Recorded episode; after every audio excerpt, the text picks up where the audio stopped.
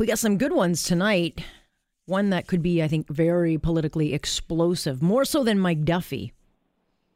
But even then, I think this one involves a government putting its thumb down on a decorated officer that it believes leaked a secret that would end up embarrassing the Trudeau government and in what I will suggest is either an impeccably timed scheduling move or because his lawyer is beyond smart. This case is going to go to trial just weeks before a federal election kicks off. Get your popcorn. Lorne Honickman is here for our weekly case in point. We're going to dig into this one and a couple of others. How are you? Good evening. Yeah, it's, uh, it's an important case, isn't it? Because it is, it's, yeah. Uh, uh, he's charged. Well, let me let me set up Yeah, the case just to okay. give the quicks and dirty, and then Sure. you can bounce off all the all the smart stuff. So, the the guy we're talking about is Vice Admiral Mark, Mark Norman, and he is one of the highest decorated officers um, in our country, charged with one count breach of trust in relation to the alleged leak of info to some shipbuilding execs about a possible liberal government plan to derail a certain shipping project. And when details leaked back in 2015, it forced the Trudeau government at that point to back down. And apparently, Lauren, they were so angered by this that they called in the RCMP and charges followed. But this case is like got it all. Yeah, it's and we don't see a lot of cases under it's under Section 122 of the Criminal Code, breach of trust. I mean, you could uh, it carries, I guess, if I remember correctly, a maximum time in jail, about five years. It's very, very serious. Um, but the interesting part, and again, uh, this is why these cases become very, very important when you have this political component and the liberals get all upset. Well, who else was there? Um, uh, who because this all came the leak, so everybody understands, is from a cabinet meeting, right? It's Right. from it's from you know which which we understand, and, and we're not saying that you know we don't want nobody would say that well you know uh, forget confidentiality. There's a lot of important reasons why um, uh, you know these things are done in private. However, when you start saying okay uh, well, we're gonna we're gonna put our thumb down on this particular person. Um, what's the reason for it? Why are you going there? And and I think that um, you know there was uh, when wh- when this case has been before the courts for a little while. And last year, Yeah. uh, Ontario Superior Court judge raised concerns about the strength of the evidence at that time, and this was in conjunction because the the media was trying to get all the uh, information surrounding the warrants. That's that's something that the media does now on a regular basis, likes to get, and very important to find out about how strong is it because they went to his home, they did the searches, etc. And Justice Phillips at that time said uh, this over a year ago that that the Crown's going to face a pretty challenging um, uh, hurdle to prove that that Admiral Norman was the first in what was uh, called a leaky Yeah. official Ottawa to share cabinet confidences. So very interesting. He's got a very high profile lawyer, Marie Henein. We Well, all like hello, like I guess Justin Trudeau did not realize he was hiring her because if I were in his ear, I'd say, "Shut up! You do Yeah, not no, want to no, mess with Marie and- Henein. She's and- one of the best." and she made an interesting comment uh, outside court. I guess this was just recently. Somebody yelled out, a reporter yelled out, if they thought he was being used as a scapegoat, and she answered the question and said, "Well, Mm-hmm. Yeah. what do you think?" Yeah. So, so it's going to be a battle, um, and I don't mean that as a pun, the one word, but uh, Oh no, know, I think this is going to be fascinating. But there's there's also the issue, and you can you can gauge this however you will. I mean, twice Prime Minister Trudeau was asked about this case because one of the the problems was is that Mr. Norman was left hanging for months without anything happening, and his name is being kind of dragged through the mud. But when Mr. Uh, Trudeau was asked about this by the media, he said twice that this officer would find himself in court, and and he was accused of of political interference by by many people. Yeah, and and here's here's something that else that happens, and it happened to him. This is very expensive for him. Yeah. Uh, he requested assistance from a government fund that covers legal fees for employees involved in legal situations related to the work, but National Department, National said no. Justice Department said no. Um, basically, you know, we're dealing with the issue of disclosing confidential information. There was no charge.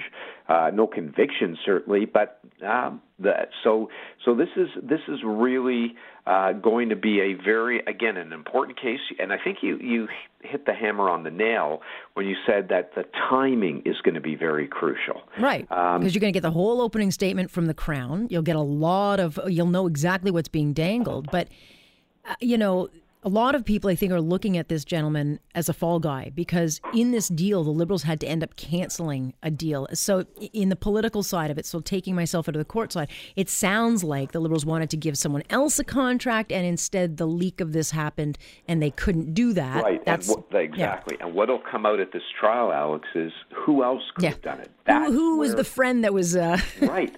That's going to be the focus that maybe the government is not going to be crazy about. Um, from an evidentiary point of view as the other potential perpetrators are brought out in this trial. So, yeah, important trial. We'll see, but I, I, we don't. I don't think they have a date yet. Or oh, they do. Well, they they agreed to August, as I understand. Like, so August she was given a couple of dates.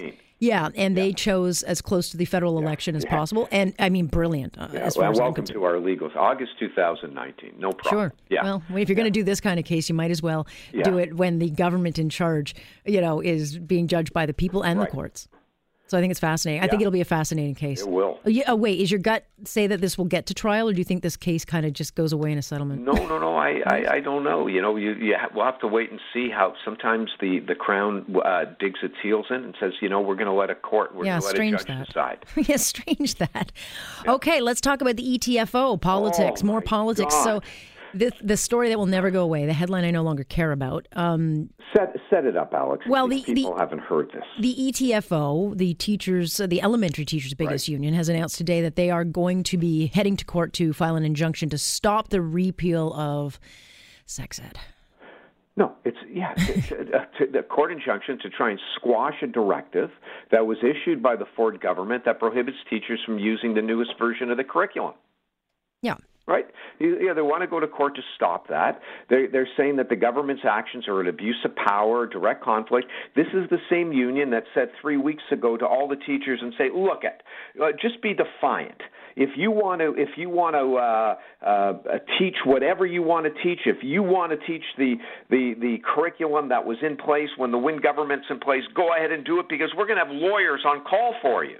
And this is the same union that's all upset that the that the provincial government says they're going to have a snitch line and and uh, they want people to call in. Uh, well, excuse me. Uh, uh, unless I'm not understanding, you, you've got a union saying, "Don't worry, you do what you want. You be defy the law." Now, maybe they're backing off from that advice and they're going, "Oh, well, maybe we should go to court and actually get a court ruling on this rather than just our teachers going out and be defiant." Uh, but one way or the other, I mean, they're launching this this um, this injunction. Uh, they, I think they're bringing a human rights tribunal challenge at all, uh, as well. Basically, kangaroo court. Every possibility yeah, that they can find, they the will. Directives from the government fly in the face of charter rights, saying to protect safety and expression and ensure equality, and. Um, and they're they're going to basically argue, if I understand the argument, that what the Ford government's doing increase the risk of physical and, and, this is a quote from a, a, lawyer who's acting for the union, um, and I'm quoting somebody else who's quoting, so I, I'm assuming it's accurate. The Ford's government's actions increase the risk of physical and sexual violence, transmission of sexually transmitted infections, cyberbullying, uh-huh. and online child exploitation. Yeah. Did okay. their hair catch on fire? Yeah. Are you kidding me? Okay. Yeah. Come on. That's well, a, that's a little need, bit over You need a little bit of an evidentiary foundation for that. So little all bit. they want to do is they want to say it's a serious issue to be tried. They're going to try and do the exact same thing as, as we've been seeing.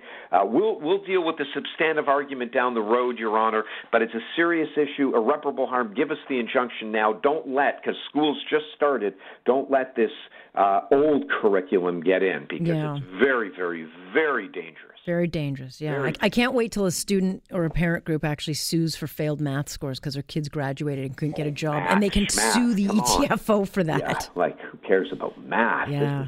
No, but and it's just it's it's before three weeks ago. It's just defy the the mm. government if you want to do it, and now it's now we're going to court. Okay. Yeah, of course. Yeah. Well, yeah. you know, um, I just want to ask you quickly before yes. we go. Yorkdale shooter um, made a court appearance. Sankar Bahari Uh, my my my guess is he will not get bail.